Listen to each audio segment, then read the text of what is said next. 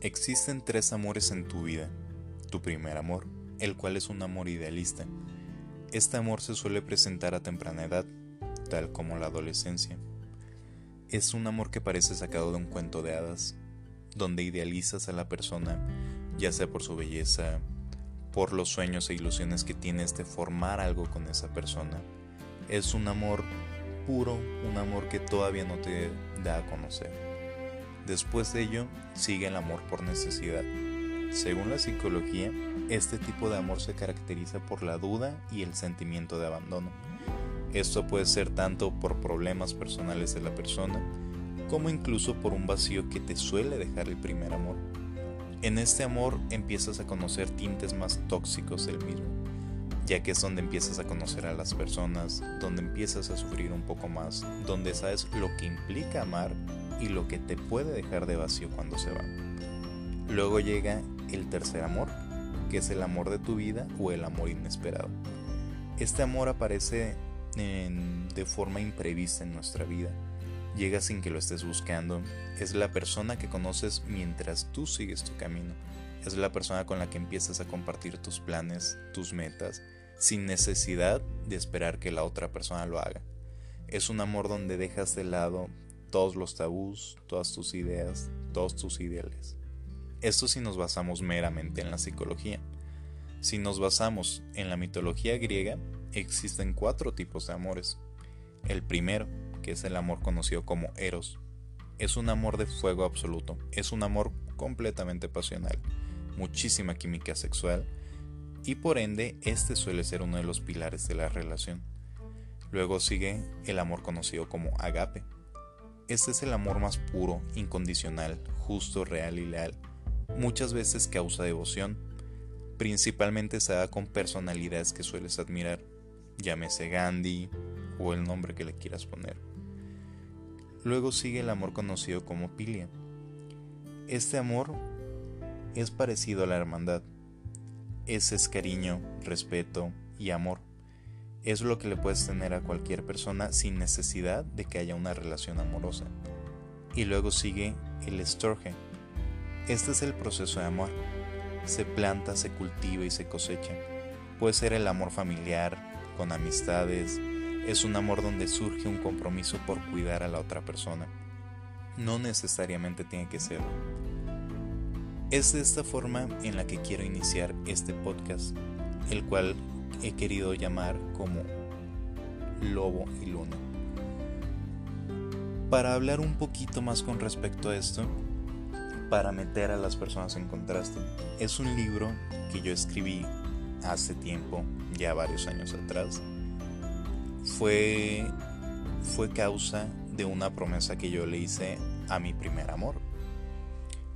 Yo no era necesariamente muy joven, pero fue la primera vez que tuve una relación amorosa, sentimental, formal, en la cual conocí a esta persona, ella me conoció a mí y pues en base a ello llegamos a una a un acuerdo de que cuando finalizara nuestra relación nos íbamos a escribir una carta. Yo esta carta la decidí convertir en un libro. Fue un libro el cual a mí me, me marcó muchísimo y siempre he tenido la idea como de querer sacar a flote Así que ahorita se puede considerar que estoy en esa etapa de la vida en la que todo mundo te quiere echar porras, en la que todo mundo te dice tranquilo, Dios le da sus mejores, sus peores batallas a sus mejores soldados, etcétera. Es una condición en la que todos llegamos a estar, que no es una precisamente mala, pero tampoco es donde te gustaría estar de por vida. Así que he tenido tiempo libre y quise aprovechar esta oportunidad. La forma en la que quise abrir este podcast es algo que sé que les va a llamar la atención porque quiero iniciarlo así de esta forma, en la que tanto ustedes puedan recibir algo gratificante de mí, como pueda ser una experiencia, una anécdota, y yo pueda recibir retroalimentación de ustedes, tanto eh, llámese en mi libro, llámese en mi forma de pensar, que nos podamos cultivar todos mutuamente y de esta forma podamos sacar algo realmente grande, realmente grato para todos. Yo considero que el amor es mucho más complejo que eso. No es solamente que haya un amor dos, tres, cinco, o sea, hay miles de formas de amar. Esto depende más bien de que tú encuentres a la persona ideal para ti, la persona que ama de la misma forma que tú. Por eso, de esta misma forma, existen millones de amores.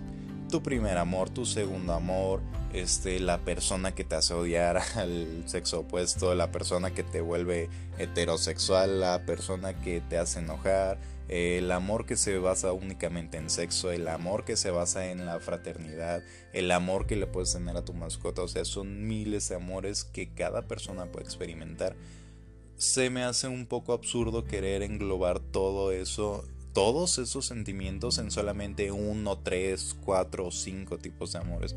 Existen millones de formas de amar, pero el detalle es que encuentres quién pueda amar de la misma forma que tú. No hay formas erróneas, solamente formas diferentes. Y en ti depende el encontrar la persona que va a amar de la misma forma que tú. Así que de esta forma me gustaría dar pie a, a leer la primera página de mi libro. Espero realmente les guste. Este nuevo proyecto me trae emoción, pero también nervios.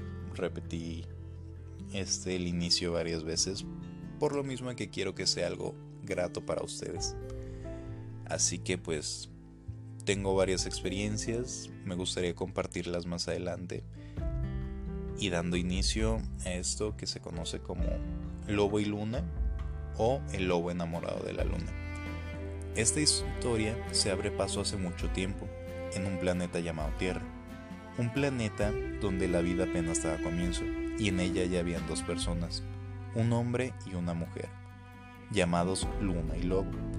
Ambas personas hechas tal para cual, y ellos lo supieron al primer instante que se vieron, ya que se enamoraron el uno del otro sin importarles lo demás, sin darse cuenta lo diferente que eran el uno del otro.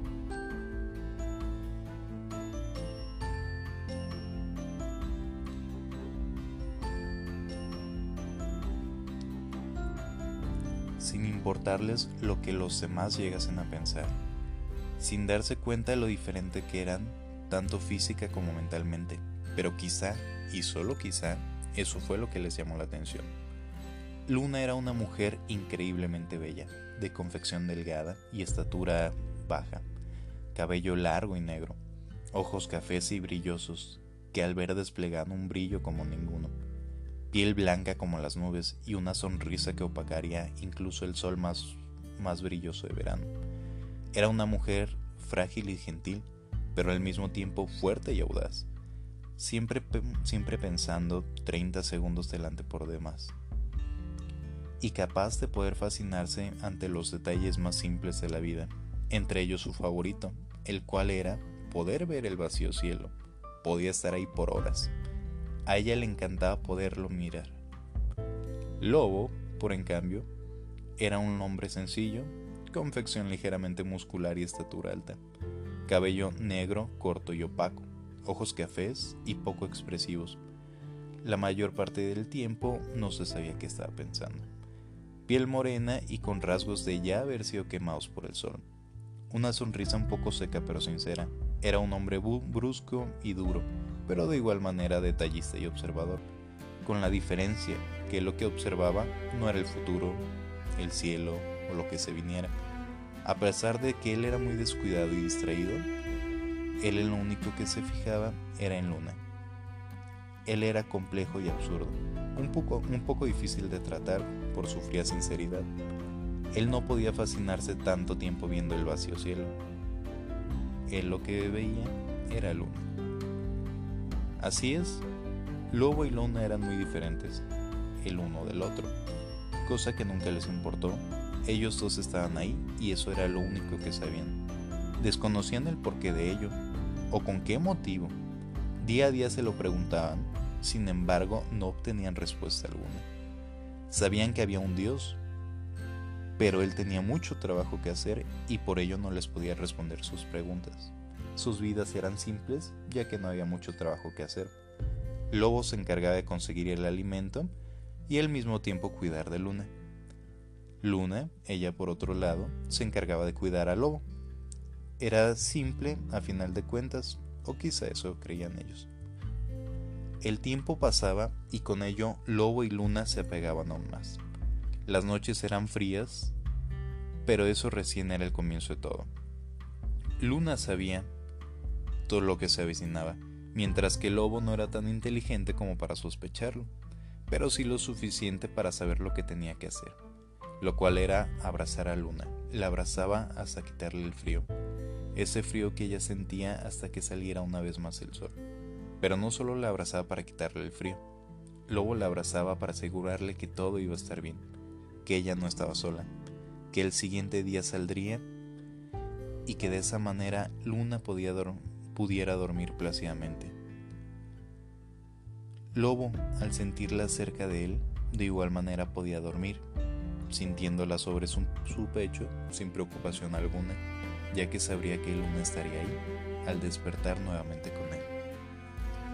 Esta es la primera página del libro eh, son, son varias páginas de las que me gustaría estar redactando. De igual manera me gustaría muchísimo poder contar con el apoyo de todos ustedes, saber sus críticas, sus comentarios, poder estar en contacto con muchas personas. Quizá no sea un gran libro, quizá no sea la mejor forma de empezarlo, pero yo siento que las personas nos tenemos que actualizar. Bien se dice, o actualízate o muere ahorita siento que se puede sacar un gran provecho de esta herramienta y me gustaría poderlo utilizar al 100%. Yo sé que quizá mi forma de pensar no sea igual que la de muchos, pero de igual manera sé que voy a coincidir con muchos y que lo que diga para ustedes podrá ser grato. Así que de esta manera me despido, esperando realmente haya sido algo complaciente para ustedes y que nos podamos ver próximamente. Gracias y hasta luego.